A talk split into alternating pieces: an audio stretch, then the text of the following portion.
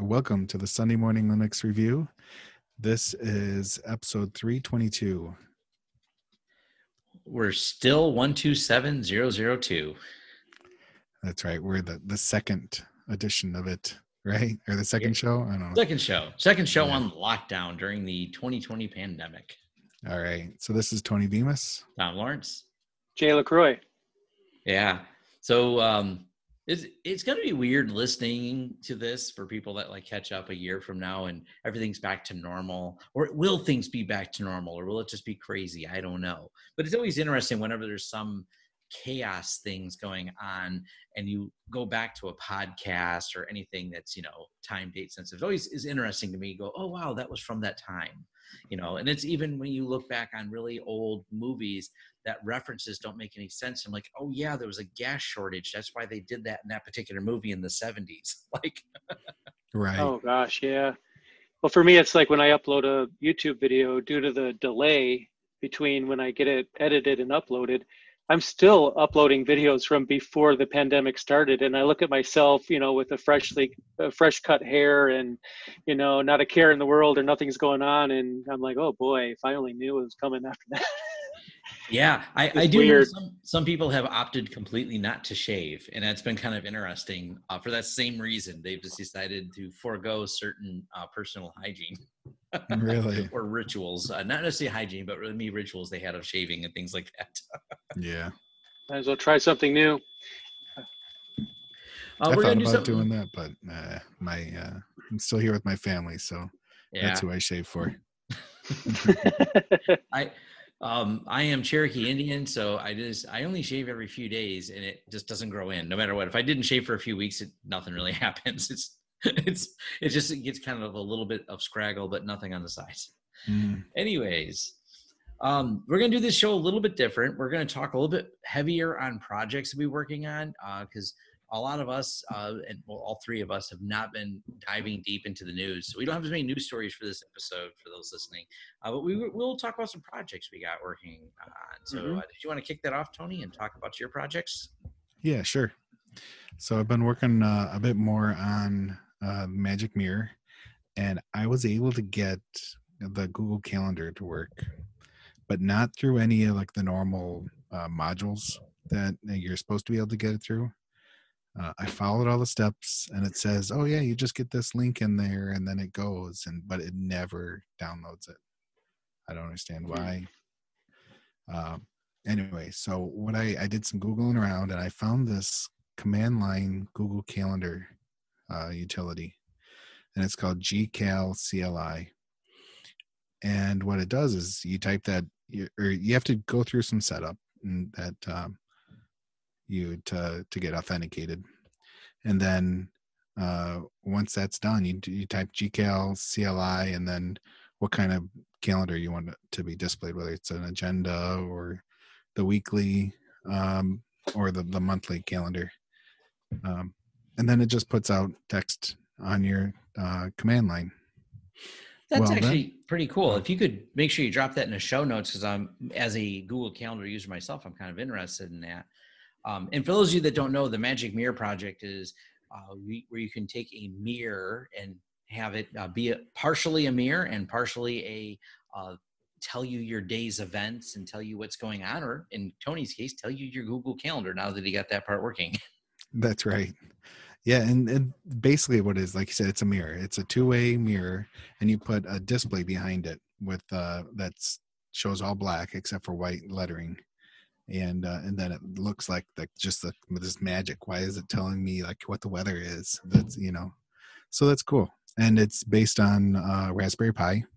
So you take a Raspberry Pi, hook it up to either a monitor or a TV, and put that behind uh, a two-way mirror, and then it shows through uh, anyway so there's there's a, a lot of really neat modules that people have made for it and each module you know does, shows something different on the screen and uh, a couple of one i know phil was trying to get going was his calendar and his um, traffic details. You know it's like what uh, what is your traffic going to be like to drive into work today? So that's kind of neat stuff. And and Phil working from home makes me laugh that he was stuck on that part. well, it's I think it's his his It- wife's drive. completely for his wife. She has a Yeah. uh, decent drive from where they live to where she works in Detroit. right. I was going to say, what's this, his forecast look like? Uh, what are what are the cats doing? What are the likelihood of tripping on a cat on the way down the hall to get to your office? yeah. Right. uh, anyway, so I, I uh, couldn't get the calendar to work. And uh, I'm like, well, that's like the whole thing I want on here because I want to be able to get up in the morning, glance at that, and say, oh, these are the things I have to do today. Uh, and you know, and the same thing for my wife. Uh, so what I, I had to do is there's uh, a module called HTML box, and all it does is it displays HTML on the, the screen for you.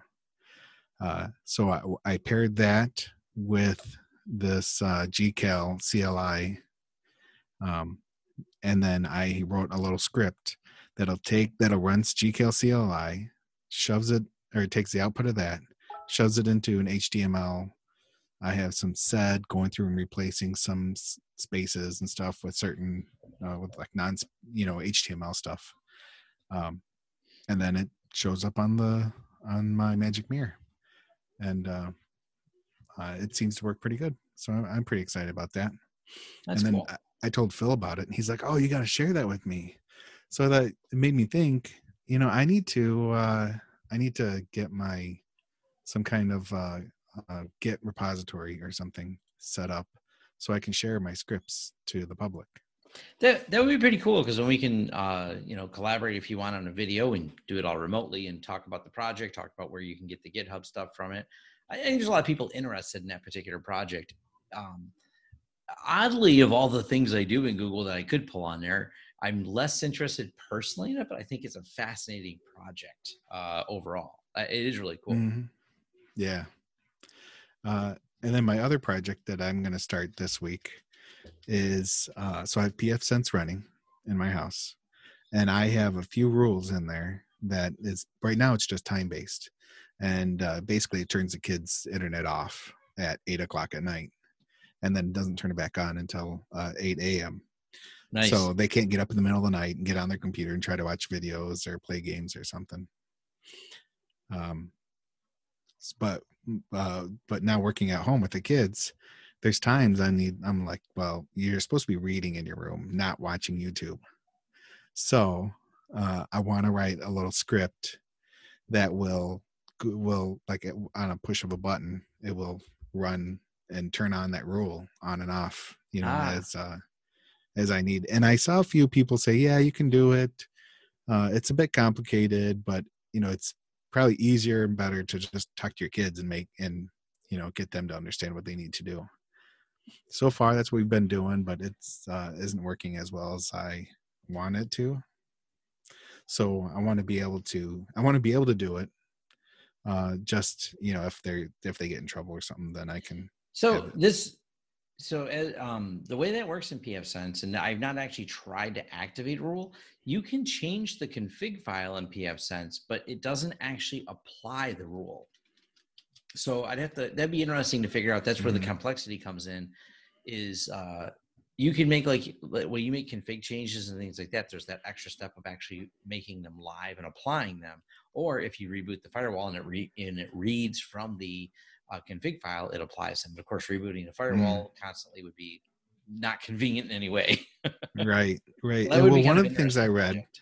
one of the things I read on, and I need to make sure it's like it applies to the current version I'm running, which is the, the latest version. That um, there's actually a PHP CLI for Yes. pfSense, and you can turn rules on and off there and apply the rule uh, without having to edit the config file. And an added way to do that, if you look up Ansible pfSense, someone wrote, or more than one someone, there's a couple repositories on GitHub for Ansible scripts for pfSense. Maybe not what you're looking to do, but they will, they already have some of the command structure that you may want to pull from and look at the way Mhm. they did the coding on it. And that's what they did. So you can just use Ansible to log in and grab information or push changes to uh, pfSense. So Yeah. they probably have some of that scripting already completed. Actually, that's that'd probably be perfect. What I need, Uh because you you have uh, Ansible. Uh, what is it? A, uh it's not a um, recipe, whatever it's called. Uh, The playbooks. yeah, the playbook. To say turn on this rule for a playbook and then turn off.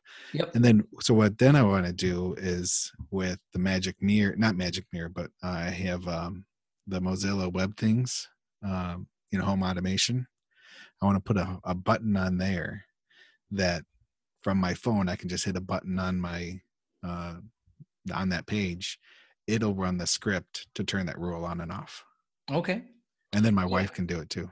And I think if you did that, like if you you know start tying all these things together, you did it with Ansible, it logs in, it uses an SSH key, it executes the command, um, and turns Mhm. that rule on off. I think that is a pretty logical workflow to make that work. Yeah, exactly. That's that's my uh, my plan. So now it's just get the actual uh, syntax to how to do it. Yeah, and this is something I thought about because um, so the problem we have with my son is sometimes I can't get his attention because he's being loud with his friends playing games in the other room, and I let him stay up not too late, but a little bit later doing it. But he'll get you know too excited about the game. He's 13. Uh, the way I can get his attention without getting off the couch is to log into pfSense on my phone, which by the way works rather well on mobile. And I Mhm. have a rule that's you know disabled but easy to enable, and it drops all of his internet connections. Yeah. yep. Yeah. So my thought is that, that exact thing. I have the rule sitting there. You just need to enable it, disable it, uh, and but then have it as a uh, just as a button push. You know, instead like- of having to log in and, I, and do I like this idea a lot. Yeah. You know, it's Yeah. funny. You guys are kind of going through the same thing I'm going through, and I have the same use case for the exact same thing.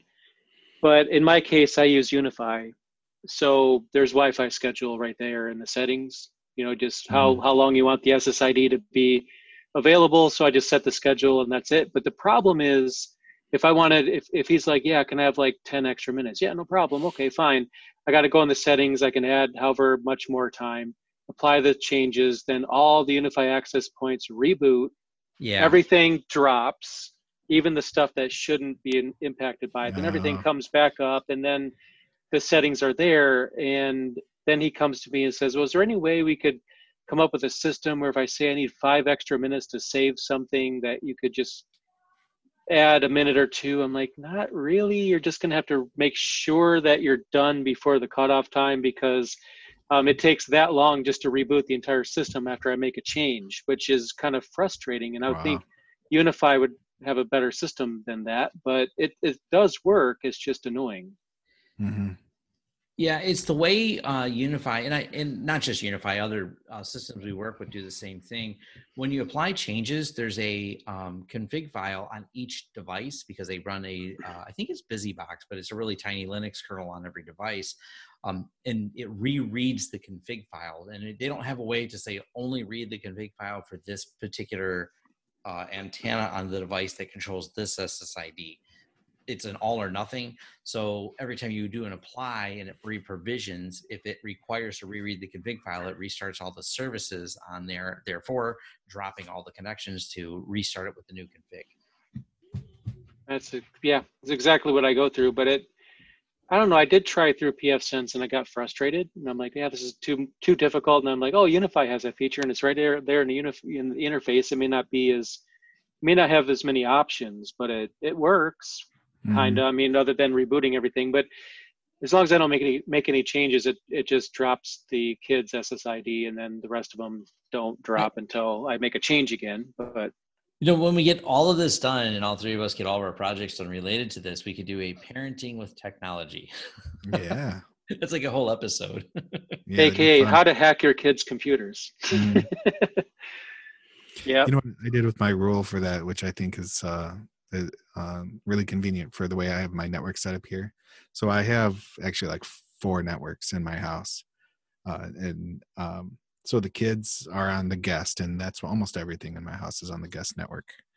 Uh, but there's times that like my PF or my um, uh, Plex is on my main network, so I have um, I have the rule set so that I can drop the internet, but they can still access the uh, stuff within my other networks, um, which I which works pretty good. And that way, if they're watching Mhm. something on uh, Plex or we're watching uh, a movie or something I want them to do, they can keep on letting that run, but their internet will drop. Uh, and I, and so I think that's pretty cool. I think that's probably better because then you run into the problem if you do it like I do it. You want to enable their internet again, but Mhm. their internet was just shut off. So now their laptop can't download the instruction or whatever or playbook to enable again. So Oh, you pretty yeah. much lock yourself out of everything until their computers come up the next day. So that's Right. probably better. It Now, also one- leaves um, uh, printers available too, so Yeah. that they can print uh, if they're working on a paper or something at night. They they're not on the internet, but they can print. And and the side note is too, if you block the internet in pfSense, now I think there's an override for this, but it's not how it works by default.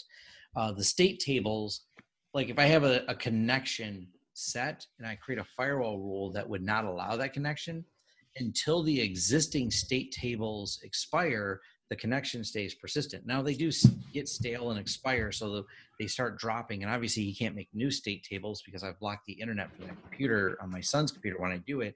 Um, but it is worth note that it, it's not an immediate effect. From the time I do it to the time all of a Mhm. sudden this doesn't work, that doesn't work, I can't open a new web page, but I can keep talking on my voice chat for a few minutes longer because those state tables are still there until they try to reset and get a new session and then they, they die. So that is something to note on there. It kind of gives them time to save things if they have a document open that they need to save there and they're doing it like a Google session. Uh, that state table would still exist for at least for a few moments until they closed it. No, that makes sense. I uh, I have seen that delay, and I, I was figuring it was something like that, but uh, it's nice to know the Yeah. specifics on that. I, I played around with it because um, one of the videos when I was I had made about firewall rules, I show how I can start an SSH connection, then block the SSH connection, but the one I have in the existing one doesn't die. I can't make a new one, but the one existing doesn't die until there's I don't know how long a state table lasts. I don't know what the timer is before it tries to reinitiate, but they last quite a while.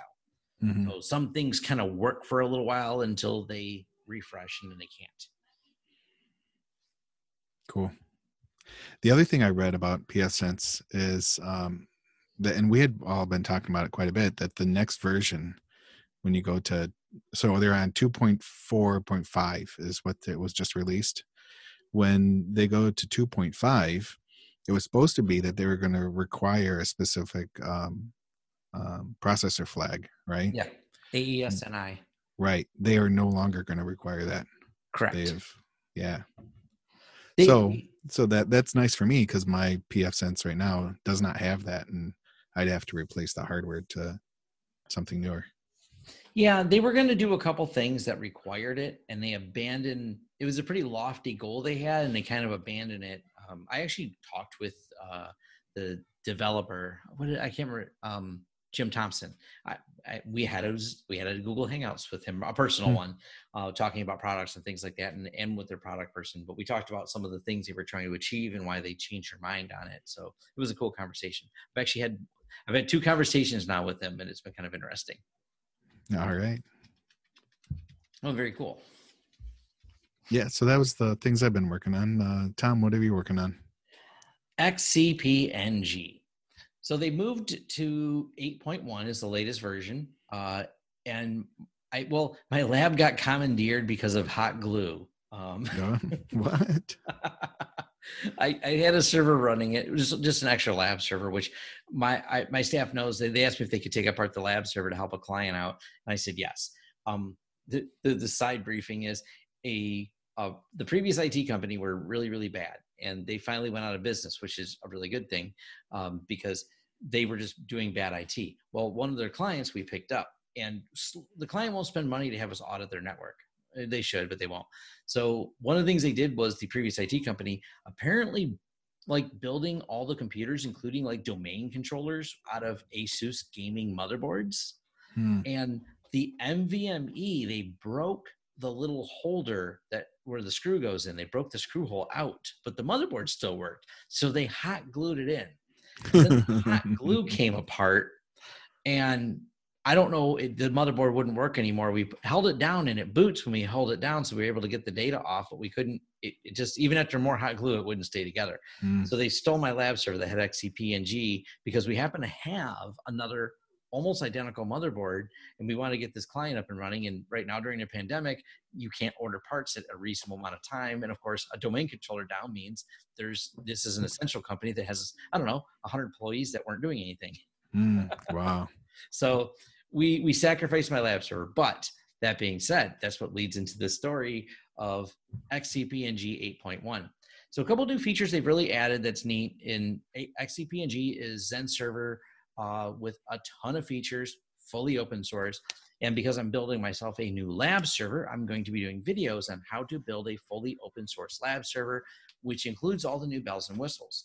Uh, one of those bells and whistles is going to include uh, snapshots with memory, which is, I, I demoed that feature. It's magic to me. Um, you can not only snapshot to like the drives and restore a system from a snapshot, you can snapshot from memory. So I can completely shut down a system, destroy it, restore it from its exact running state, memory, and everything is one of the features they added. And this is a really advanced feature that you do get with, I think VMware can do this. And Jay, does Proxmox have the ability to do a snapshot with memory um, in place? I haven't tried, so I'm not yeah. sure.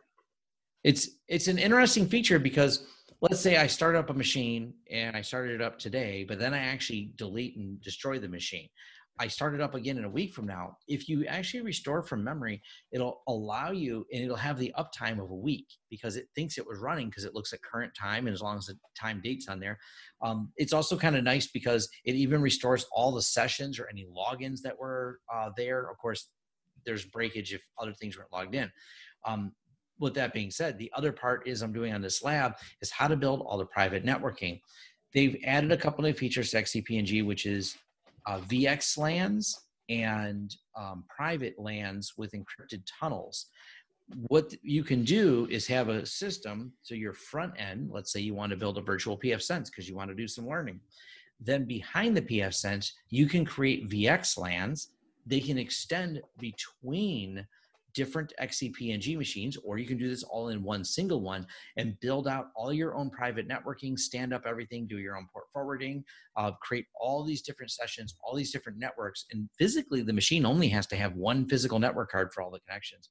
So mm. I'm going to walk through the entire process, kind of a start to finish, how to build your uh, virtual lab, how to stand up machines behind it, how to attach them all to the, like, for example, loading pfSense. So if you deploy that, uh, how to attach all the private networking through it, kind of your own private cloud server.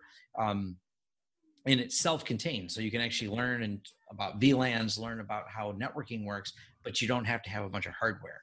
And I know some people will say, well, you can simulate it with like GNS3 and some of those other utilities that simulate networks for labs, but this is a little bit more real world than that. You're not just dragging some simulation tool. You're actually building all the servers and everything else. And it's going to be kind of a fun home lab build uh, to have a mix of virtual and real networking all tied together and to go a step further to be able to build a virtual lab that where you have more than one machine and they will completely encrypted talk to each other and uh, Tony's probably a little bit. You did you ever deal with VXLANs and when you had your previous job with the enterprise stuff? No. Uh, VXLANs are like VLANs, but they're encrypted VLANs that can span across even data centers. And um, that's a cool feature to have completely built in because you start doing all the learning on that. You're like, oh, I get it. And then picture a concept of I want to have a network in data center in Chicago, and I want to have another network at an adjacent data center, but I want to have it on like a separate VLAN. Well, that's where VXLANs come in, and that's all built into XCP-ng now. You can have private networks shared between separate servers or even separate data centers, provided you had the bandwidth between them. Uh, but I've dove deep into how that whole system works, and all of this from top to bottom, everything you can do, free and open source. So it's a way to build a really extensive system. And of course, some people want to get into like application or virus testing or port tapping so you can watch applications and all the data they send. They make that really easy to do in XCP-ng because, well, you're building it all in your own private tunnels. So a lot of my, I've spent a lot of time kind of like sketching it all out so I can do the video on it. Um, somewhat related to that, we had some new servers we put in with XCP-ng and I did some videos on those and just showcasing um, the way XCP-ng works and the way I can just pass everything around between server to server. Uh, they call it vMotion in VMware. But uh, I will admit, XCP-ng it started as this open source project that forked from Citrix and has become from version 7.4 where they forked it. Now they're at 8.1 in just a couple of years. To they're not just on par; they've got features that are beyond what VMware offers in a fully open source, no license needed stack. And uh, I just kind of want to put together a whole showcase video of all the features on that. So I think it's gonna be kind of fun to talk about. Yeah, that's really cool. That is a, a very cool project. Uh, I just, unfortunately, I don't have the money nor the really use case to put that in place in my place in my house. But uh, it's a really cool project. Yeah, I mean, Jay already did the low powered uh, network. This is going to be a little bit more of a high powered network. Um, but that's what is interesting about XCP-ng. And we helped a client. Now, I didn't know this as much. They were using uh, Ceph with uh, Proxmox. And have you ever, Jay, used Ceph and Proxmox together where you're doing like the, um, I forget what you call that, the hyperconverged storage systems? I have not. I'm using FreeNAS on mine, and that's as far as I've ever gone with it. So I was doing shared storage with it, where FreeNAS was kind of like the backend storage for all the VMs. But now I've kind of just simplified it. The VMs are on the Proxmox server itself, and then FreeNAS is just used for backup. And just to simplify it, the gigabit, long story made short, I've had some issues with the 10 gigabit, so I kind of just removed it. I might revisit it, but right now it's just uh, standard FreeNAS for backup, but it's using NVMe storage. Um, I don't think it's technically NVMe. I think it's just M.2, but it's still pretty fast SSD. Yeah. And that's what all the VMs run off of is that SSD, which is actually pretty darn fast. I love it. Yeah, what we ran into was we helped a client transition. Um, we just gave them some of the setup and some consulting. Um, they had some problems with the hyperconverged on uh, Proxmox, and they were running scalability problems. And they were running. This is a big, big company, and uh, they ran into some limitations. And this is where I think there's a, a little bit of a difference. Uh, and I think Proxmox is a great project, but it seems like it, this is my understanding from doing the consulting work, and I'm not an expert on Proxmox, but there's some scalability problems that people run into with it when they try to run it at the scale. Versus XCP-ng has built-in load balancing, automatically will shift based on load. All the systems between an entire cluster of servers, they have a lot of that functionality kind of um, built in. And I've seen people running like 800 VMs inside of XCP-ng. So um, it's kind of it's kind of fun. I think it's a good product to learn for people because it does scale on par with what VMware um, can do, and it's even their own comparisons they do on their website are a lot about that. But yep. kind of related to I, I for backends and for storage, um, I have been focusing still on FreeNAS. It still makes a great backend storage server uh, for that, and of course, FreeNAS is another thing because they're converging their two code bases. Their uh, FreeNAS version and their TrueNAS version, which is their FreeNAS with enter, plus enterprise support.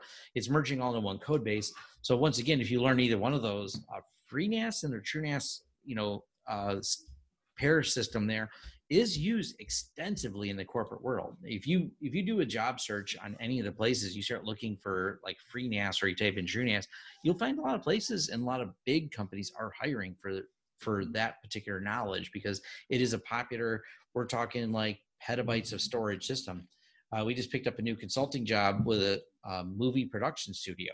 Uh, they're a, what they call a VFX company. They do like some of the special effects, and we're helping them build out their new. I think it's one and a half or two petabyte server just for all the video files. wow. That's yeah, huge. and they um they've experienced. They said you know they looked at the commercial products and they've had the the thing that we don't worry about as much at the scale we're doing it at, but at the scale they do it, they need archival footage and uh, they've seen the bit rot and they've seen it even in some commercial storage things they bought and they were really unhappy that they had videos that had minor glitches and corruption in them that they had to do recoveries on just because it sat for so long and there was some type of problem with the arrays. They said mm. since they switched to FreeNAS, not they, they didn't even buy true TrueNAS. That's what they're looking at next. They've had no bit rot, and they said they can't believe that an open source project like this is better than what they paid way too much for, as they put it, a commercial movie industry data storage server um, that you pay huge license fees for, support. And he goes, I'm just unhappy with the product. We're building FreeNAS because the the as he called it, the amateur thing I did building it is more solid and more stable and easier to use than the commercial product he was using. Hmm. wow, that's good. So and it's i mean we're talking about people who actually have a petabyte worth of data and they're not like they're just building it. And they're not data hoarders. They're like this is look we shoot 8k epic red footage. Like this is what a shoot looks like. Mm. they're doing like the the i can't say the company's name but i will say they have an imdb. They're they've worked on big movies you've heard of. That's awesome. Cool. So that's been my dive lately is uh, diving into more videos like that and projects but um, I think it's fun. I, I, it's a convergence because I see that question come up like, well, is this really ready for prime time and things like that? And I pointed out before, even pfSense, uh, for a while, um, MasterCard was hiring pfSense people. And you can still do that same thing. You go on one of the job search sites and look, you'll find some very big companies hiring specifically pfSense people. It's they large companies don't talk about the stack they're using very often, but it's used more than people realize in the commercial uh, markets, in the large company for even Fortune 1000 company markets. Hmm. That's cool. That's what I've been diving into lately. And uh, the back end of all this is, you know, people see the video and no matter how hard you work and, you know, Jay making a lot of YouTube videos, no, there's always some commenter. You forgot to mention, you didn't think about, and you're like, you know how long it took me to put all this together? or hmm. even find the time to even film it in the first place yeah. because sometimes you could be so busy that even an hour of recording is is something you could take for granted because it's so hard to get well yeah and there's there's so many hours that go into recording um and tons of that gets cut out because i, I mean no one wants to watch me pause while I wait for the next thing to load. So I'm trimming all that out. I'm editing. You know, if I shoot two hours of video, I need to trim out 30 minutes of it where I was waiting for like something to compile when I show how to compile things from source. I'm like, so there's a lot of editing work and it's uh, you forgot to mention. I still love yeah. doing it. I, I shouldn't complain. I, you know, the, I, YouTube has been kind to me.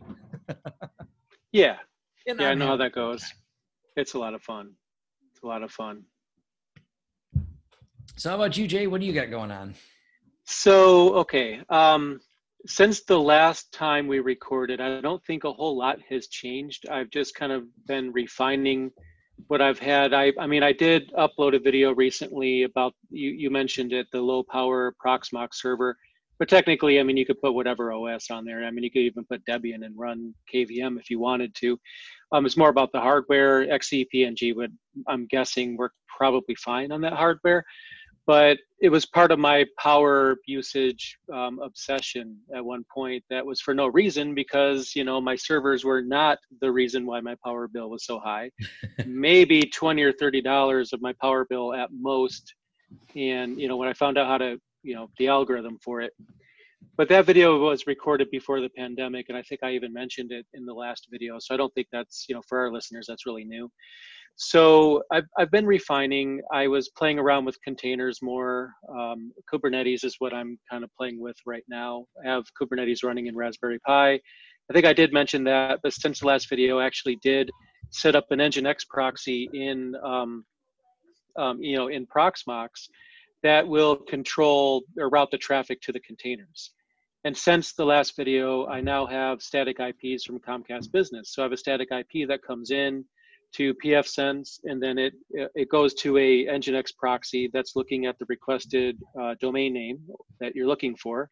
So I set up an IRC bouncer. I think I did mention that in the last video, but I didn't have it working externally. It was just working internally. So now I have the routing outside to inside on my containers when I actually do want a container to be publicly available because I don't always want that to be the case and it's just one of these things where i'm trying to wrap my head around kubernetes networking which um, some people may have an easy time with that maybe some people don't i didn't it, it was just tough it was it was annoying it was like um, an entire weekend. I was just um, fighting it saying some words that you guys haven't heard me say before uh, multiple times mm. trying to get that to work. But all that's just been refining what i was already working on. But what i was thinking i could talk about a little bit is some of the things that I've done um, even further back that I may not have mentioned that might be some fun things for you guys, also the listeners to kind of, you know, since we're talking about what we run internally on our networks and everything. So I wanted, for example, to have an easy way to bootstrap a, VM. You know, you bring a new VM online and you have some things that you want to be installed on it, some default packages, config files that you generally want to be on everything and I use Ansible for that. And then what I would do is I would, um, you know, apt install Ansible after adding the repository. Once that's on, on the machine, then I would just um, run Ansible pull, which is kind of like the opposite of normal Ansible. It's like instead of an Ansible server connecting to your VM to configure it, your VM is actually downloading a Git repository and running it localhost. So basically, that's how I run Ansible. But you know, I, I still have to download that script after installing Ansible and do all that manually. But then I'm like, you know, there's probably a better way. So what I did is I set up a web server. It's actually a utility server on a Raspberry Pi. It does a lot of things, but one of the things it does is it has Apache on there, and it's literally serving a bash script. Now, you know, we always warn people don't run a bash script sudo bash after using curl from something you download off the internet. But in my case, this web server is not publicly available. It's internal only on a Raspberry Pi, so I trust it because I'm the only one that can access it. But on my network, on any machine, I could simply run curl um, deploy slash bootstrap and then type it to sudo bash. That's it. Mm. It, insta- it does it installs Ansible. It downloads the Git repository. It runs it localhost. It sets up the cron job to make it run every subsequent time. Now I got it down to just that one command because I have an Apache server that's hosting that bash script internally, so any machine can hit it. Um, so I thought that was a lot of fun, and it only took me, you know, if you know Apache pretty well, you could probably do that in five or ten minutes. It's just apt install Apache 2 or whatever your distro is. You just drop the file where it goes, and there's some options you set in Apache to serve that file, and then you're done. So that was one thing that I did for making it easy to bootstrap stuff. And you don't even have to use Ansible. I mean, if you have like just a bunch of apt install commands on one line, one after another, you could just put that in Apache if that's something you find yourself doing a lot, and then do that from any machine. So, you know, that's certainly an option. So that's one of the things that I did.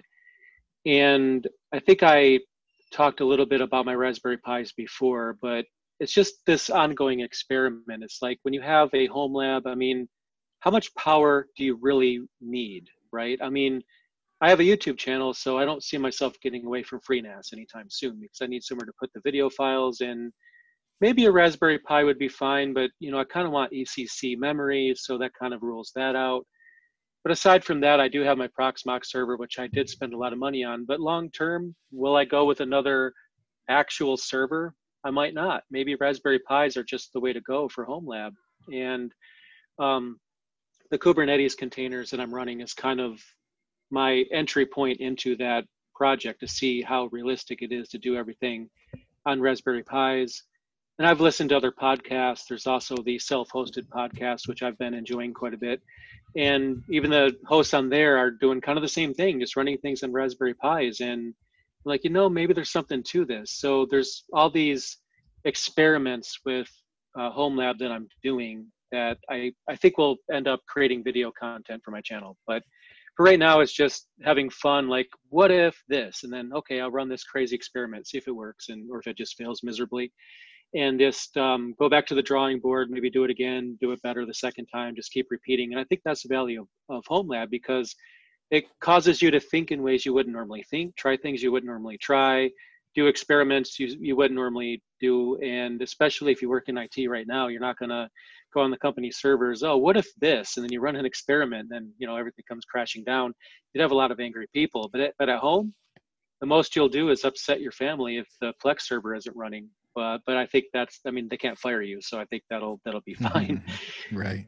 You know. So. Um, I was say on the FreeNAS side, uh, I went with, and I've got 40 terabytes of, because I have four 10 terabyte drives, so raw 40 terabytes, uh, but seven in a Z1. That's my uh, FreeNAS server at home uh, for a handful of things and some backups.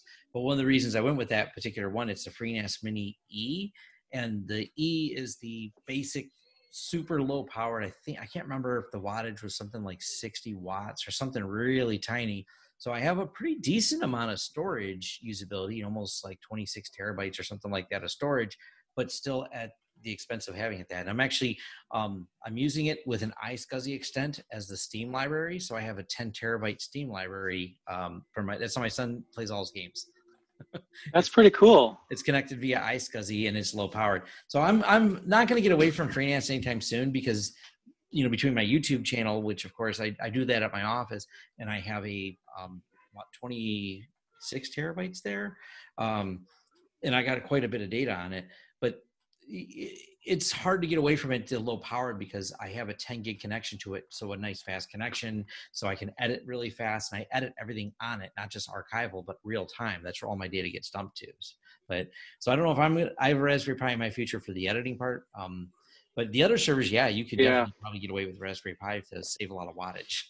I think for us, it's harder, you know, to, to get away from those servers completely. But I think if you if you aren't doing uh, content creation, I think it's a lot more approachable for the average person, because I mean, at most, I mean, you're storing, um, you know, family photos or whatever it is you store. It might get a little complicated if you're dealing with Plex because I've heard you can run Plex on a Raspberry Pi 4. However, you probably have to use certain video formats that transcode is you know less often than others to really make that work. But I've heard people have been successful with that.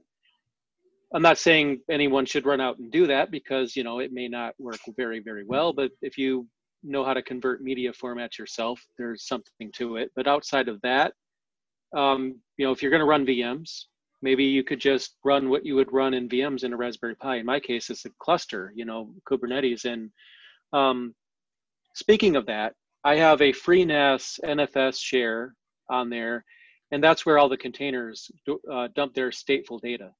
So I could delete a container and, and it gets recreated, then it automatically comes up with all the settings because each container is mounting its own folder in um, FreeNAS.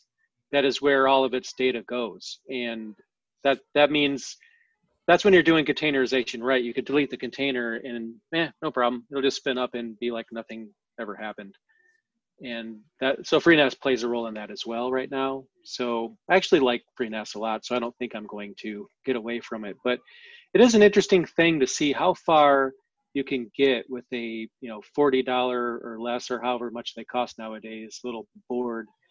And um, one thing I also did was I put um, uh, power over Ethernet hats on all of them except for one. I had a Raspberry Pi 3, and you know, I didn't buy one for that, but all my Raspberry Pi 4s, which is all the other ones, my UniFi switch powers them as well. So I don't even have power cords going to my Kubernetes cluster. My Kubernetes cluster is running strictly off of Ethernet, literally. It, it's it's that, just awesome. And that's really cool. I, I, just find that fascinating. And you know, my my sump pump camera that I've talked about a couple times. That's how it runs. Mm-hmm the power adapters um, in a closet where all my other networking gear is, and uh, it just runs one cord down to where the sump pump is under my house with one when you you know Ethernet cord that powers it and everything. Yep, uh, Tony is holding one yeah. up in his hand right now. Yeah, this is. uh, I bought a yeah. second one this week.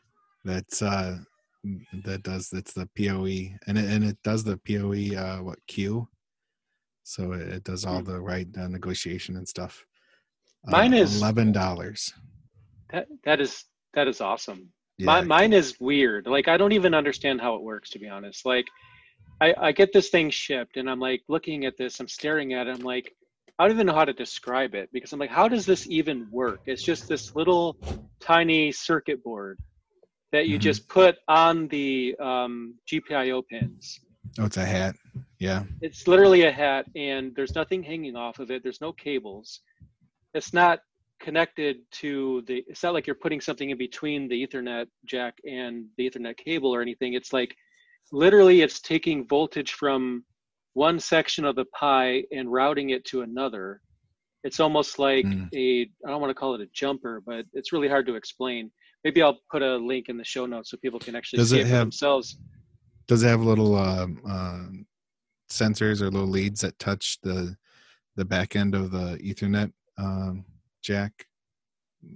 I don't know. I don't think so. It it literally just goes over the GPIO pins, and hmm. there's some kind of way that it does that. I'm not really sure how this works because I still don't understand it. It works. It's like so the GPIO pins are connected to a couple of network pins, if I'm not mistaken, and it pulls those couple the the PoE related network pins and then pushes it back because um, you don't use all. If you ever look at the pinout for um uh, for the Raspberry Pi, you can power it from the GPIO pins. So it's grabbing one, making sure it's the right voltage to the negotiation, hence the way the hat works, and then pushing the the five volt needed back down on the GPIO pins.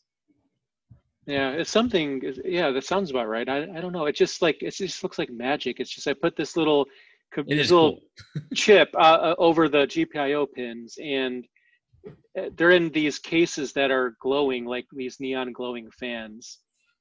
And there's nothing but but network cables going into them, and then I plug in the network cable, and then I see the fan come on, and you know each Pi comes on as I plug the power or the Ethernet cable in and it's a full Kubernetes cluster, and it's just so cool. It's it's just so much fun to work with this technology and experiment with it, and also get an exercise in cable management too, because there's far fewer cables to deal with.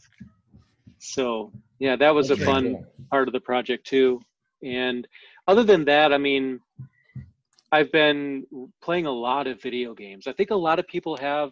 Um, anytime I'm not doing that or working, because work has been very busy, I went back to um, this Game Boy game from like 2001 that I just never beat. It's just been on my list for years, for 19 years, and I'm like, you know, I'm going to beat this game finally. And then I'm I just get glued to it, and I have like almost 50 hours logged onto this mm. game right now. Finally beat it, and then Final Fantasy VII, the remake comes out, so now I'm on that. So have to peel myself off the games to work on my cluster. Then I get into that and have to peel myself off of that to get back to the game and then you know balance work and everything else too it's just an interesting world today so yeah oh lots of fun yeah, it really is all right well we covered all the projects now yep mm-hmm. yeah so we got a little bit of news so we're gonna look through or um, listener feedback. We'll do a couple mentions. Uh, yeah. We did get we Jay heard back from uh, Brad on the Home Lab. Some uh, discussion yep. on that. Yeah, we had some discussion on that, and you know, I love having discussions about Home Lab, especially when I read how other people are doing it. And then, you know, I think most people that do Home Lab, what they do is a combination of things that they have learned from others and combined. Oh, I like this piece, I like that piece and he was asking us about FreeNAS 11.3, and um, you know, Brad felt like you know the interface wasn't quite there yet, and there might be some rough edges. But I mean, I've been using 11.3 for, I guess, as soon as it's come out. I've not had any trouble with it personally, but everybody's use case is different. So if there's any rough edges and it's on features I don't use, then I wouldn't see it. So they just released 11.3 U2 and there's almost no feature updates, but there's over 150 really minor but certainly annoying bugs they fixed. So uh, if anyone's uncomfortable with the latest version of FreeNAS and you've run into this bug or that bug, take a look at the 11. They, and I like what the way they did this. Um, if you go to the blog for FreeNAS, instead of listing what they fixed, they just put a Jira link. They're like, "Here's all the bugs. Here's over 150 bugs we fixed." wow! we do a blog post about it, and they they were some real minor ones, but they were. If you're not familiar with setting up, uh, for example, snapshotting, there was an error if you did the. It would let you put the wrong date in, and matter of fact, the pull down would default to a invalid date, and the middleware would kick back that you can't create a snapshot um, because you changed the time you wanted to do the snapshot. There was workarounds for it, but of course, if you're not a power user of FreeNAS, this was very challenging. So um, I highly recommend if you decide you want to move to the 11.3 series, now is the time to finally do it because with all the bugs, like I said, uh, over 150 bug fixes, yes, they probably fixed that one little minor bug you had. and that might be the case for Brad as well, because uh, one of the things he was writing in about was this traceback error where it, it's showing a timeout. It's basically a, a bunch of Python errors. It says call timeout, and it's related to disk information. But when he runs the command on the command line, it works fine. It's able to get, you know grab all the data. And it looks like it's supposed to work, so maybe that could very well be a bug. But I haven't personally seen this before, so I'm not really sure what to do about it. well, it and I remember reading through the errata, and I as I did a video about the new release, but um, one of the ones I didn't cover because it doesn't affect me personally, and I just hadn't seen the bug, but maybe this is what Brad was having a problem with. Was um, they had a certain series of LSI controllers that wasn't pulling the data right from the drives as far as like the smart information. Yeah, I thought about I thought about that too, but it's, it's like when he does it through the command line, it works. Yeah, well, that's the whole thing. The middleware that You know. uh, went up to the interface wasn't pulling it right, um, but that's different than pulling smart control right from the command line. And I don't know because I couldn't. It's not a. Re, I don't have that controller, so I can't really validate the bug. But either way, um, search through the 150 bugs, and maybe there's some bugs related to the problems that Brad was having. So if you're listening, Brad, um, go ahead and take a look at it. And if you're not familiar with FreeNAS, is the way they do it. Um, everything creates a series of backup slices. So if you update FreeNAS, provided you don't, uh, if there's any ZFS version changes and you do push those, you can't roll back. But if you don't push ZFS version changes, which is a manual operation inside of FreeNAS, you just load it and you don't like it, you can just reboot and go back to the old version. That's a good point. And it's using smartctl for interrogating the drives.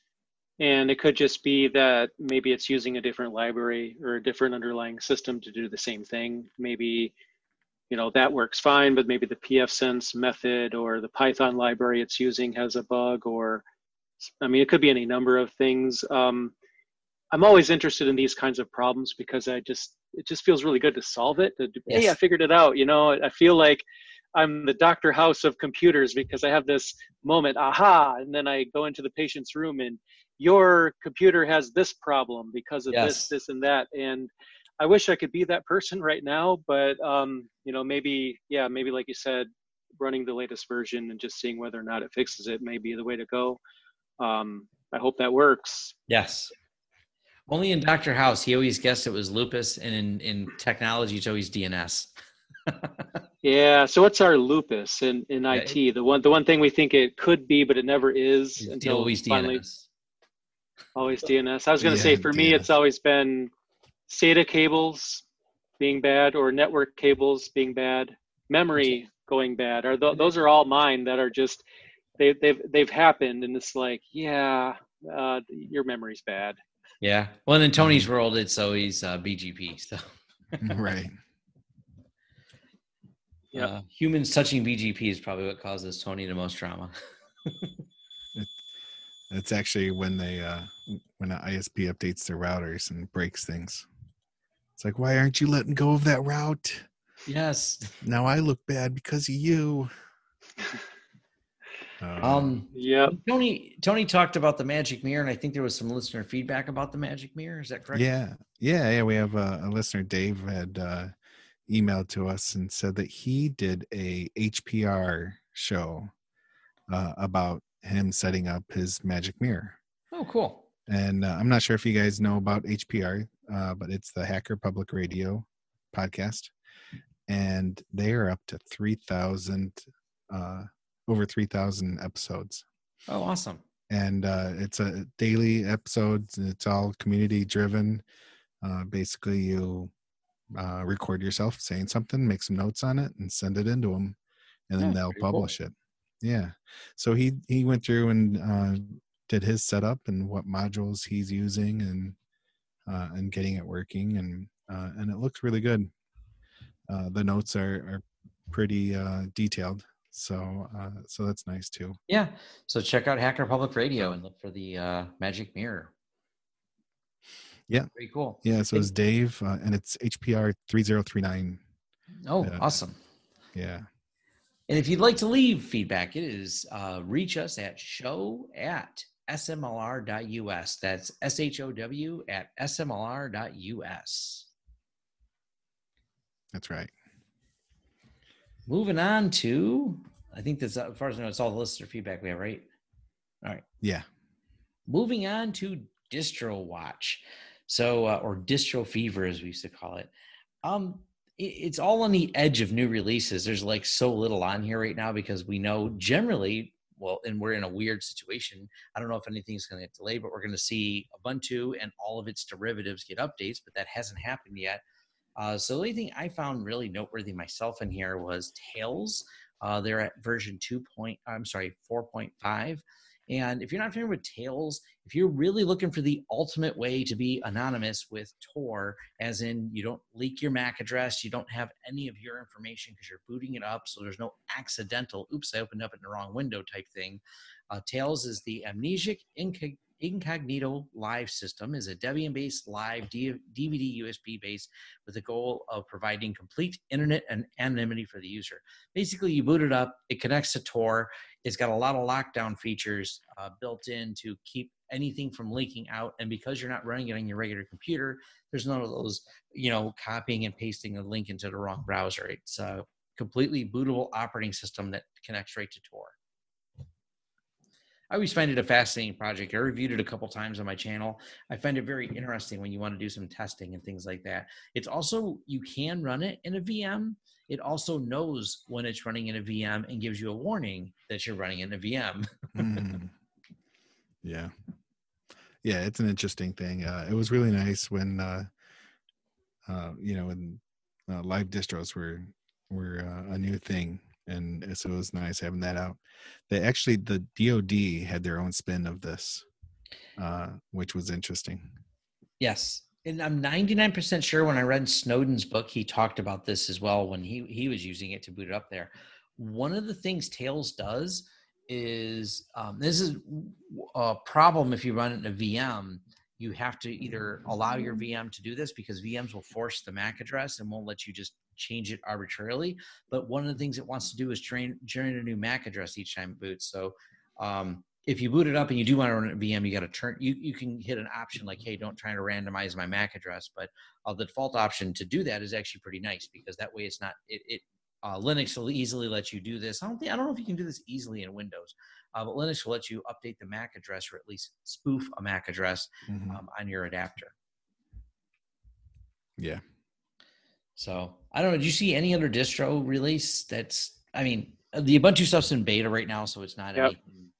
Sometimes I wonder if Ubuntu is the Star Wars of Linux. So I'll explain. So when you have a new Star Wars movie coming out, you ever notice how like no other movies are coming out because nobody wants to release their film around the same time as a new Star Wars film comes out. So we have this quiet period, and Ubuntu is about to come out, and then you know then it does and it's like there's there's no other major release coming out at the same time. It's probably a coincidence but at the same time it's going to overshadow pretty much everything here in a week or two because you're not only going to have ubuntu you'll have kubuntu ubuntu mate and all the related family of those. And then right after that like next month you'll have pop os coming out and then also next month the new linux mint. So it goes from like kind of boring to oh my god i don't have time to try all these in less than three weeks. Yeah. That, that would, i think you're you're right on the money there. Um that's definitely that's definitely exactly what happens. So next month we'll have lots to talk about. Oh yeah. You know it was uh, released recently was a new version of open media vault uh, and it's updated to to use debian 10 you know, I actually was kind of curious what you guys think about this because I've played around with it a little bit. I have one video on it, and I've heard some conflicting things like the development team is really, really small, may or may not be just one person. I don't know if that's even true, but then sometimes I feel nervous about using something if it has a very small development team. It's not that the that the people that are behind it aren't uh, very talented. It's just when you have a project bigger than or big like FreeNAS, I kind of tend to trust it more. But maybe that's um, maybe that doesn't matter. What do you guys think? I mean, would you use Open Media Vault?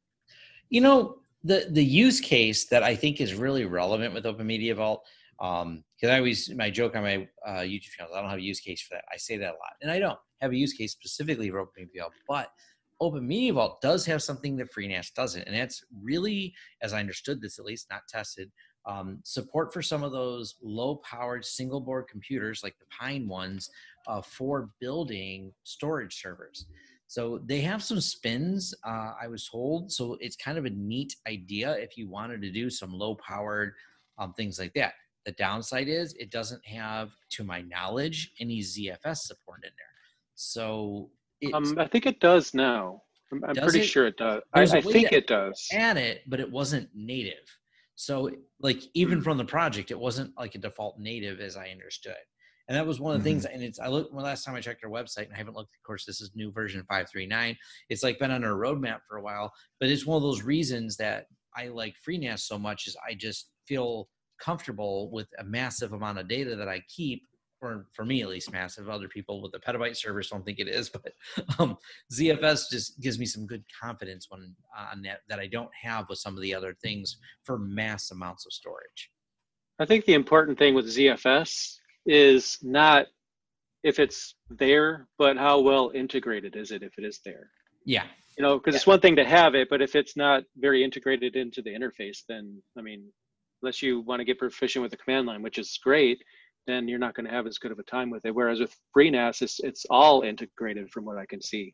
Yes. Yeah. In matter of fact, um, years and years ago, FreeNAS had support for more file systems. They've reduced it all. They used to be able, you could format them, and I think there's still some limited options that you can do, but for the most part, it's ZFS um, forever ago, I remember in the early days of FreeNAS, you could like create different file systems and different groupings, um, but that's not the case anymore. I mean, it's they went all in on it, but uh, for good reason. It's just when you're talking about the the amount of data that we have and the fear of what they refer to as bit rot, where hey, that file I haven't accessed in eight years, I kind of want that right now. Oh, it's corrupted, but it shows good those are bit hmm. rot problems that literally yep. occur at the scale we're we're uh, holding on to data. That's true. So, what about trusting it as far as security? Because this has been something I've kind of wrestled with, where you have somebody, let's just say they fork a project, and they're just one or two people, and you know it's maybe it's a very awesome piece of software. It's got some great features, well done, but then the question is, how well can these individuals keep up with security vulnerabilities. And the problem is, you know, like here with Open Media Vault, it's based on Debian 10 Buster. So you'll automatically get any security updates that the Debian team does, which is great. But then when you are creating your own interface and you're adding your features on top of it, I always wonder about added CVEs and then a smaller development mm-hmm. team may or may not be able to keep up with those as much as a bigger project would. So it's kind of like finding that balance, in my opinion, can sometimes be kind of hard. Yeah, no, I think that's a that's something I bring up a lot because you know, doing that, I have a lot of firewall videos on my YouTube channel. The question comes up a lot: Have you tried, you know, insert name of random firewall? And I say, you know, the firewall is what divides me uh, my network from the rest of the internet. So I care greatly about the security and proficiency of the of the team that may be building that particular firewall. I think it's a little bit less of a concern with your um, like something like Open Media Vault, and because it's behind your firewall, ideally you're not publicly exposing this. Um, but I think it's probably you know still a fair assessment anytime you're dealing with that. Uh, going, hey, you know, we want to make sure that um, you know you're doing things securely and you're updating the packages and you're keeping up with cves because uh, security is hard and uh, it's moving fast. So it's, yep. it's, i think it's something to consider but you think about your threat service on the other side of it going well how what's my exposure level? Firewall mm-hmm. exposure level 1000 man. You are it is the front line that separates you from the world. So i think deeply about that. Other projects uh, we can poke at them and we can mitigate because it's internal on my network. Um, so I think it's a little bit lesser of an issue. Uh, but then back to operating systems, you're back at the peak level because how you know besides the firewall, the internet touches us all through the browser, for example. So every time there's a new browser on the block, it doesn't mean I have to run out and try to use it because browser is literally the security portal um, that I'm accessing the internet through. You know, Firefox right. has a great track record. Chrome has a tra- track record. I know Brave seems to be getting popular. I haven't really dug into it, but I'm not. I wasn't one of those early adopters who jumped on it because that same reason. It's ex- my threat surface is exactly that. It is the browser versus the internet and finding zero days in it. So. Yep, I totally agree. I think it should. It's something that should be put into your assessment anytime you're thinking about software. Yeah, I agree. Yep, that's a great point. All right. Well, I think we concluded all the things we can think of in distro. Watch us run on to a couple news now. uh, let's see here. Ubuntu 20.04 features the return of a very familiar face. I think it, like you said, between it being yep. Star Wars and being kind of boring, but boring's okay because we want it to be functional first. It's not going to be the most cutting edge distribution. It's not going to be, uh, it, it's going to be stable and solid and it'll update and it'll load. I think those are good things about it. What, what's your take yep. on it? So the, the article that you are mentioning is kind of funny. Um, funny just because it's amusing. It, it's kind of cool. Somebody was playing around with one of the betas and noticed that um, there's a very familiar wallpaper that you can choose to apply when you install 2004, and it's the wallpaper from Hardy Heron way back. They they put mm-hmm. that in mm. there, and I thought that was pretty amusing that they're they're putting older wallpapers in there. You know, some of the other LTS animal mascots from the past.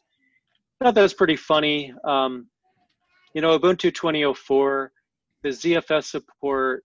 I'm still kind of playing around with it, so I'm not super familiar, you know, familiar with it. But when you do like an apt dist upgrade or whatever, you run updates, it actually will take a ZFS snapshot for you if, if that's what you're using, if you're using ZFS. So they had that integrated more in this release than they did in the past. So if you have some botched updates, you could just, you know, restore your ZFS snapshot from before you update, which it created for you automatically when you did that in the first place, and then be back to where you were before. So I think that offers an additional layer of protection. But on the downside, when I tried the installer, it still called it an experimental feature. I don't know if they'll take that verbiage off the final version or not, but that's just something to keep in mind. That's interesting. Do you know, um, will Pop OS be bringing ZFS over? Do you have any insight into that? I don't. You know, when I was there with them, they that wasn't discussed. A Flatpak was it was discussed a lot in the new version because um, and I and I could talk about that in a, in a moment, but but no, that particular thing didn't come up, but there was several things that did, and you know that's actually the second article that I brought up. I only had two, so the last article that I brought up was about the pop shell. So that's one of the improvements that's coming in um, 2004 of Pop OS. And I read in a recent blog post, they did say that 2004 of Pop OS is coming in May. So it looks to me like they're not even trying to be identical to Ubuntu's cadence, like being on the same day, but it's going to be pretty close.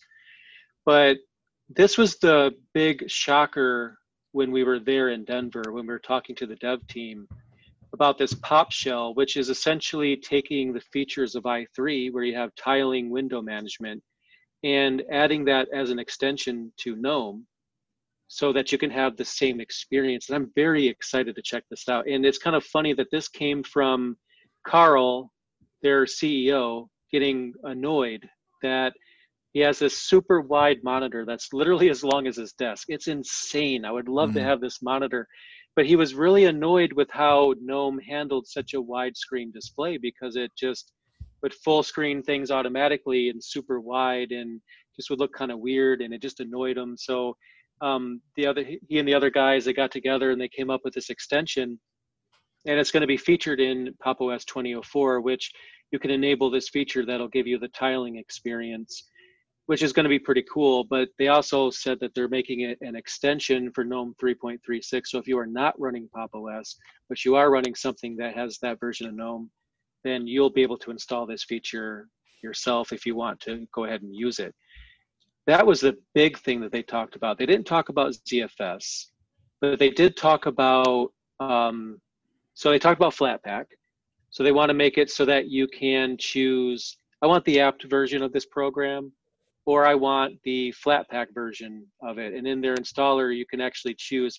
If you don't care, if you're just a beginner and you don't even know what what a Flatpak is, you just hit the install button and everything will be fine. But if you are, you know, a, a, higher end user, you, you know your way around the command line, or you actually know what Flatpak is, you can just hit the drop down, say, yeah, no thanks, that version's too old. I'd rather have the Flatpak because that's more up to date. You can make that decision yourself.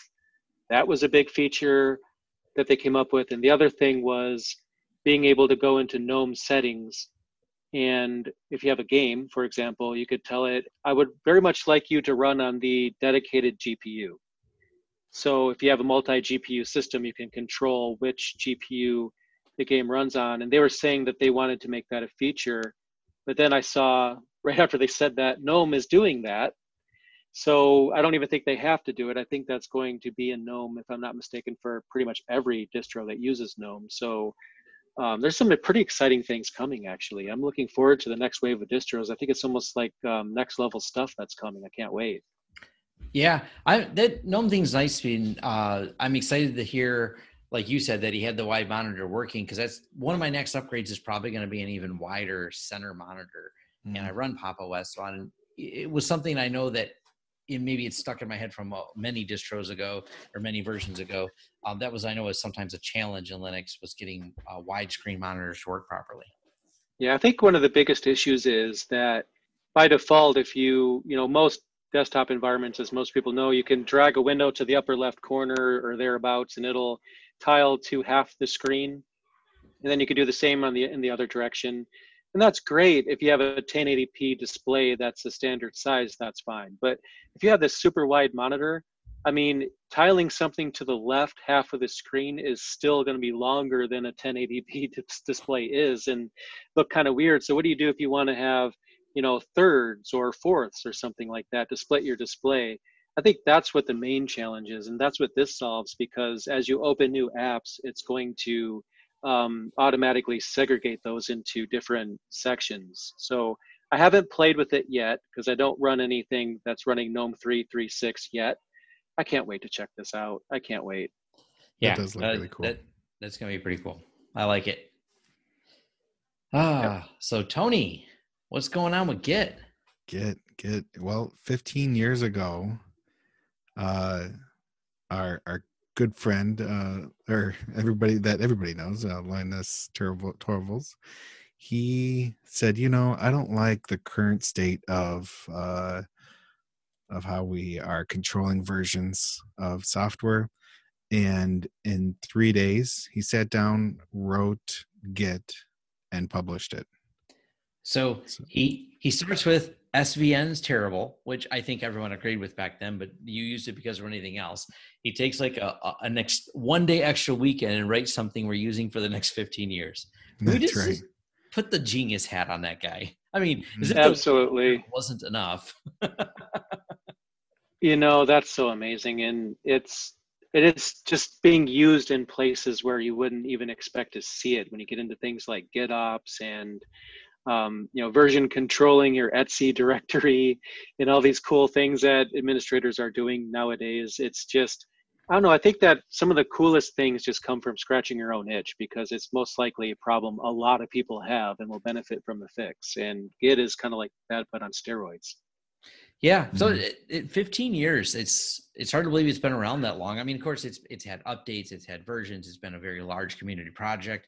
It started with Linus's idea, and it's you know it's not just Linus. There's a lot of people contribute to it, um, but it's still pretty fascinating overall. You know what I mean? And of course, there's GitHub and the Microsoft relationship, which Microsoft got GitHub, but they don't own Git. Git itself is open source. That was some convoluted things. When Microsoft bought it, people thought Microsoft got Git. And I'm like, yes, we did show we did a show title exactly that how Microsoft got Git, um, which uh, is episode 256. And if you remember, because they had they wanted it to be that episode number. If you remember, Tony. oh yeah, yeah, that which, was fun which is a great episode to roll back to. So if you're looking for some binging, uh, roll back to episode 256. Uh, there's some fun talk about Microsoft's purchase and the zero day that put people on planes, uh, about the capitalization problem with GitHub repositories. It, that was a fun episode that sticks in my head um, from the Microsoft team. But anyways, it, it's a really cool project um, that has turned into the way we handle things now. So it's it's a it's a cool read. We'll have links, of course, in the show notes on this. Yeah, it's very cool. Yeah. And speaking of the Linux kernel, new kernel feature, WireGuard. Linux 5.6 adds a bunch of um, system on a chip developer boards, including the Pine, Hard Rock 64, Solid Run, and of course, WireGuard VPN support. It's all coming in here. And Linus actually um, had something nice to say when he looked at the code for WireGuard, which is unlike Linus to say something really nice about something when someone coded it. But um, so we're looking forward to this. Uh, I love, I mean, there's a long list of all the system on the chips that are going to be supported on here. And of course, there's some uh, enhanced support for even the Raspberry Pi 4 coming in there, along with some Logitech devices that use HID protocol, and uh, they can report batter- battery voltage. And if you're not familiar with that, what that is, this is like your Logitech mouse and Logitech keyboards, which they make a pretty, you know, they have a good product offering. Um, they're going to be able to pull that battery information and pull it in and pull it into the Linux kernel. Uh, this is pretty cool because this is a feature to Windows users are going, yeah, this is something we have over you. Well, not anymore. We're able to pull battery information from our mouse in Linux. So, and uh, that is what I am using right now as we speak. That exact mouse. there you go. And Mm, now you'll So- be able to, when you get the new kernel, to pull the battery information on there. You know, my my the best way I've found to know, you know, the state of the battery is, you know, when it stops working abruptly all of a sudden, then I know it's probably time to plug it in. hmm That's the best I have. yeah yeah when it, when it quits working it's time to get another it's time to replace the battery um uh the wireguard thing i'll make a comment on as well the um wireguard has gone through some code auditing. I'm i'm not 100% sure on this. I got to do some more reading of whether or not they've gone through a proper code audit. And this is something i brought up to a lot of people that say hey tom when when should we switch to wireguard? I'm like well how much do you care about protecting it as a vpn um, VPNs are once again uh, the firewall is the front line of you versus the internet, and the VPN sometimes is how you're going to get into uh, remote systems. So you have to trust it. While WireGuard does have less code to audit, um, as they go through and hopefully go through a, a, a good solid security audit. Once it's past that that's when we can try to start trusting it to be developed and used as a protocol that i would trust between you know me and the rest of the world when i have to go get uh, work done and i want to tunnel all my traffic. Also uh, noteworthy people ask when it's going to be in pfSense. Well interesting part the people from netgate are the people writing the code in the bsd kernel for it. So i can guarantee it'll be in pfSense. I just don't know when and uh, because they're so security conscious over at the pfSense world, as they like to say, it'll be done as soon as it's done.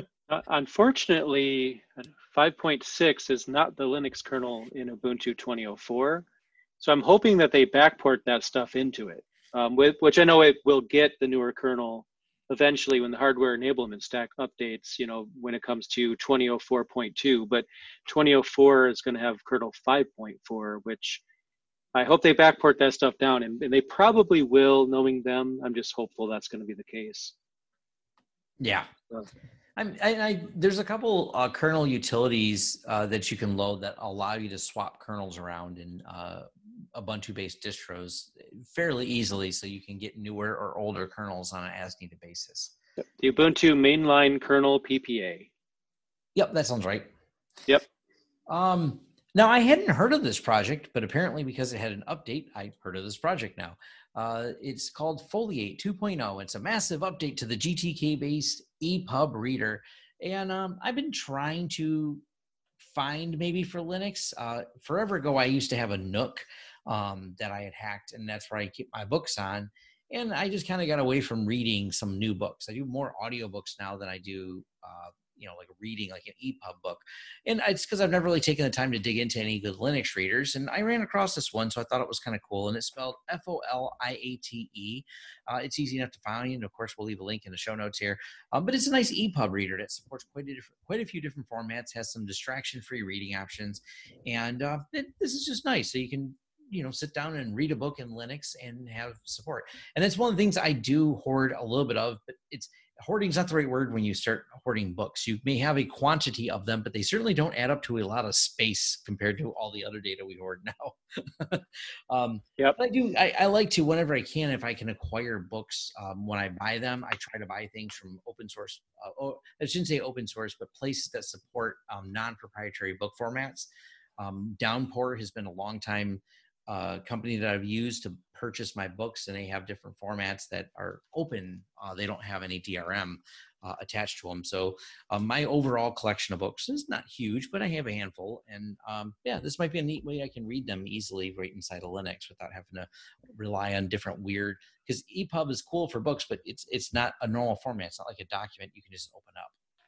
I need this. So I, I really need this. I have a ton of IT books that I've purchased. Every time my publisher has that $5 book or ebook sale, I download the EPUB and the PDF of everything, and I've been doing that for years. So I'm going to give this a major shot because, especially if I now you make me want one of these widescreen monitors. So if I get one, then you know I could have um, a book open in one, and then the terminal open right beside it as I'm learning, and still have space. So an EPUB reader would really hit the spot. And that would be something maybe Jay you want to do a video on, uh, even if it's only a short video, just talking about its functionality, like you know five minute video. I don't think if I, I haven't searched in a little while, but I remember when I searched for Linux book reading, I didn't find a lot of great projects uh, on it. And so I, my awareness of this was brought out because it was in, um, you know, a link to an update to it. So, um, so, okay. So I'm going to record the book tomorrow or the, the video. I'm not going to record a book, the video tomorrow, because there's this series I started called cool Linux tools or awesome Linux tools. I think it's called. And I haven't had a chance to do very many of them and they do very well. So I think what I'll do tomorrow is literally do that. Now, granted, it might take a couple of weeks to show up on my channel, but it's definitely going to happen because I have a big use case for this. Yeah, me too. Like I said, I, I have random books that I've been collecting over the years. And it might be something I would play with too. So that's kind of cool. I'll look for that video though. Um, and you know while you're at the command line i just found this really novel and uh, it's order pizza from the command line from domino's and this is just fun and, um, I, I, like that you could script ordering your pizza and pulling the menus and everything else. Now this is specifically for Domino's, and there's I think there's already some pull requests. Someone had said, "Hey, can you write it for?" Um, and Domino's uh, was one of the early companies in the game of being able to make a really nice website for uh, being able to order pizzas in by weird coincidence, I haven't sent this to him yet, but I actually have a I have a meeting with him on Monday morning. My friend worked at Domino's and was one of the original people that wrote the pizza tracker as you guys know it today. Uh, so he he wrote, he worked for Domino's years ago, and he was part of the launch team and wrote the code for this project. He works he's got his own company now coding um, and that's why I have a meeting with them because I'm helping them out with uh, some servers on Monday morning.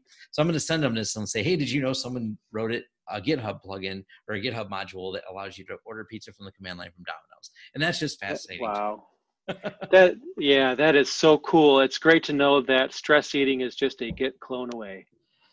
Eh, well, you know, and Phil couldn't join us tonight because he's been uh, diving deep into a, a project you know, and if you don't want to leave the command line because you're writing code, you're like, hold on, let me order a pizza. Let me put the parameters dash dash pepperoni dash dash mushroom. uh, pizza items as command line flags. I, I don't know. That's just as geeky as you can get. yeah, that's pretty. Yeah, cool. I'm gonna try it. This is this is so cool. Yeah, I don't even want a pizza. Like I'm not hungry right now, but I kind of want to use it that's maybe tomorrow my goal is to order a pizza for the command line. That's like that's my uh that's my sunday project. Can i order make sure you make sure you do it in tmux. It'd yes. be even cooler. Can i and how does it track it? Uh boy this will be like maybe i'll do a live stream. Tom orders pizza from command line i just gotta make sure i blur out any passwords i have because i do have a domino's account because i do order pizza from them. So anyways, that was that's my um, end of the news. I think Tony's got another one more item here. Uh, yeah. So when I was looking around for news, this is just a link, uh, but uh, it's called uh, a website called alltop.com. Oh. And they have uh, there's different subjects and stuff that they they give the the top uh, articles or whatever from that site. Well, there's there's one for Linux. Uh, so the Linux subject all top and it gives uh, like 20 different sources and the top 10 or no the top five uh, articles on each of those. So it's just a, a, neat like quick read glance over you know and there's things like linux.com is on there reddit uh, linux the uh, slash dot linux linux journal softpedia blah blah blah. And then you scroll down and then there's twitter feeds so the best like followers for uh, free and open source foundation or the, the free software foundation and oh. linus torvalds is on there and uh, you know next today you know their twitter feeds and stuff. And so it, it's pretty cool. Yeah i like that. I really like it too. They there's an article on there as of the time we are recording this that's title is man says he's fallen in love with an ai chatbot So I thought that's a pretty interesting article. I might have to check out later. All right. Well, Pretty one of the funny. artic- one of the articles I found on there is Jitsi.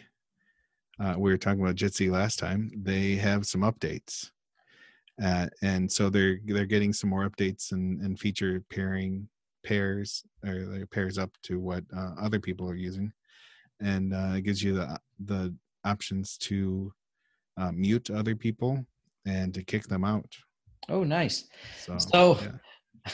I, I I don't always know how to respond to some YouTube comments, and uh, because I've been doing videos about Zoom and you know some real valid privacy concerns, which we by the way, full disclosure, we are recording this on Zoom for all of you SMLR listeners, and uh, we're not worried about those privacy concerns because we're literally making this public. so right. we kind of we're throwing all of it out there. We all said our names and we all are publishing this. So um, I will not say Zoom is great for privacy orientation, but I did debunk in a couple of videos some of the other issues that uh, people overblew with Zoom, but and then other ones that were problems that Zoom addressed. Um, back to the topic of Jitsi though, I did a video on Jitsi and I, one of the comments that I didn't know how to reply to was someone says, I am super disappointed because you did not make clear that Jitsi works best with Chromium and does not work well with Firefox. And I didn't realize that either because when I open up Jitsi with Firefox, it says for a better experience, use Chrome. Now it works in Firefox. It just says for a better experience, use Chrome. But this person wrote me a, a, um, a notice of how disappointed they were that I didn't disclose this at the very beginning of the video. they refused to use products made by Google and left me a long message. wow. I'm like, I didn't know. Yeah. So I wonder if that's Hmm. one of their improvements is, and I don't know what's not working inside of Firefox and Jitsi, um, but it worked. Like I tested with Firefox, it does function. It just says for a better, also it has like a notice that comes up for a better experience, use Chrome. You click OK, and then you can use it, and it worked. So, Mhm. uh, but Jitsi's a great alternative, um, and just also why we're using Zoom and not Jitsi for this MLR is uh, Zoom's recording feature is better. I mean, people keep asking me, well, how did Zoom get so popular when there's all these alternatives? I'm like, they check a lot of boxes of functionality, um, including there's a separate high quality audio file that'll be produced as soon as we're done recording this. Like Zoom figured a lot of things out in a very solid way, which is why we continue to use it. And we even had some trouble um, making trying to make Jitsi record properly for doing that. For video conferencing, it works fine, but some of the recording features they aren't as good as Zoom has. So but who knows? With these updates, it'll be better. Maybe the next episode of SMLR will be on Jitsi. We, we got goals. Right. You know, uh, another, uh, I saw this Raspberry Pi project of um, making your own video doorbell. Ooh, And ring, uh, yeah, it looked really cool. That'd be cool. Well, what it does is it's not just a ring, it's a two way video. So you have a video screen out there or a screen that they can see you and you can see them and you can chat. No, And uh, and it uses Jitsi uh, in, full screen. Basically, that's what it is. It's it's just like a, you know a, a video chat or video uh, conference, and uh, it uses Jitsi. I'm like, you know, that would be really it'd be neat, but I don't know if I'd want it connecting out to the internet every time to do this and that. So I thought, well, you can run Jitsi on your own server at home, and then you would save on bandwidth or whatever. And, and I thought You that would be really cool. we've maybe we, we were just joking about that at the office because um, we have a sign on our door that says deliveries only. We don't want you in our office. Um, you know, it's everything's on lockdown. But a few because of our own social distancing habits, that I go from not associating with people to work. And my people I work with are the same thing. They don't associate with people. Like they go from home to work. So we, we are social distancing properly, but we're just the three of us. Um, everyone, we have more employees, but they're all working remotely. But we have a core of three of us that just are there at the office. But we've talked about putting something in so we can have two week conversations with people who bang on our door without having to get up and go to the door. hmm Yeah. I mean, we have signs that explain that it's for deliveries only, but it they don't read. We'll just, we'll just leave it at that. If I could yell at them through some type of thing and have a video conference call and not have to leave my office, I'd feel safer, and I can tell them to go away um, through through a more polite video thing instead of yelling down the hallway. Just set up a motion sensor on a Raspberry Pi with a couple of pre-recorded voice tracks of yours that'll play when it just detects that there's someone there. It's just your voice. It says go away. You don't even have to do anything. Yeah. Well, you, if you're not if you're not dropping off a package, you shouldn't be here. uh, oh well. I'll, I'll find the link to that uh, project and Yeah, we'll, we'll post throw it it. in the show notes. yeah. All Okay, right. yes. Well, I think that's the end of it, folks. We actually went longer than expected. We we have a lot to talk about when we start talking about projects. Absolutely. It's fun. Love it. Yeah. Yep.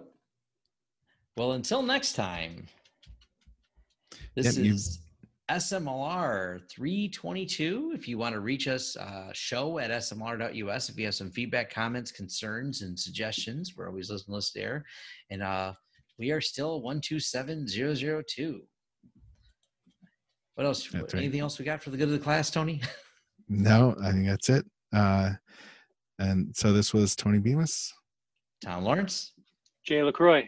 All right, and uh, that's it. We're done. Thank you. Uh, we'll we're gonna try to focus on doing this more frequently. We say it all the time, but um, you know, we're we're working on it. all right, thanks. All right.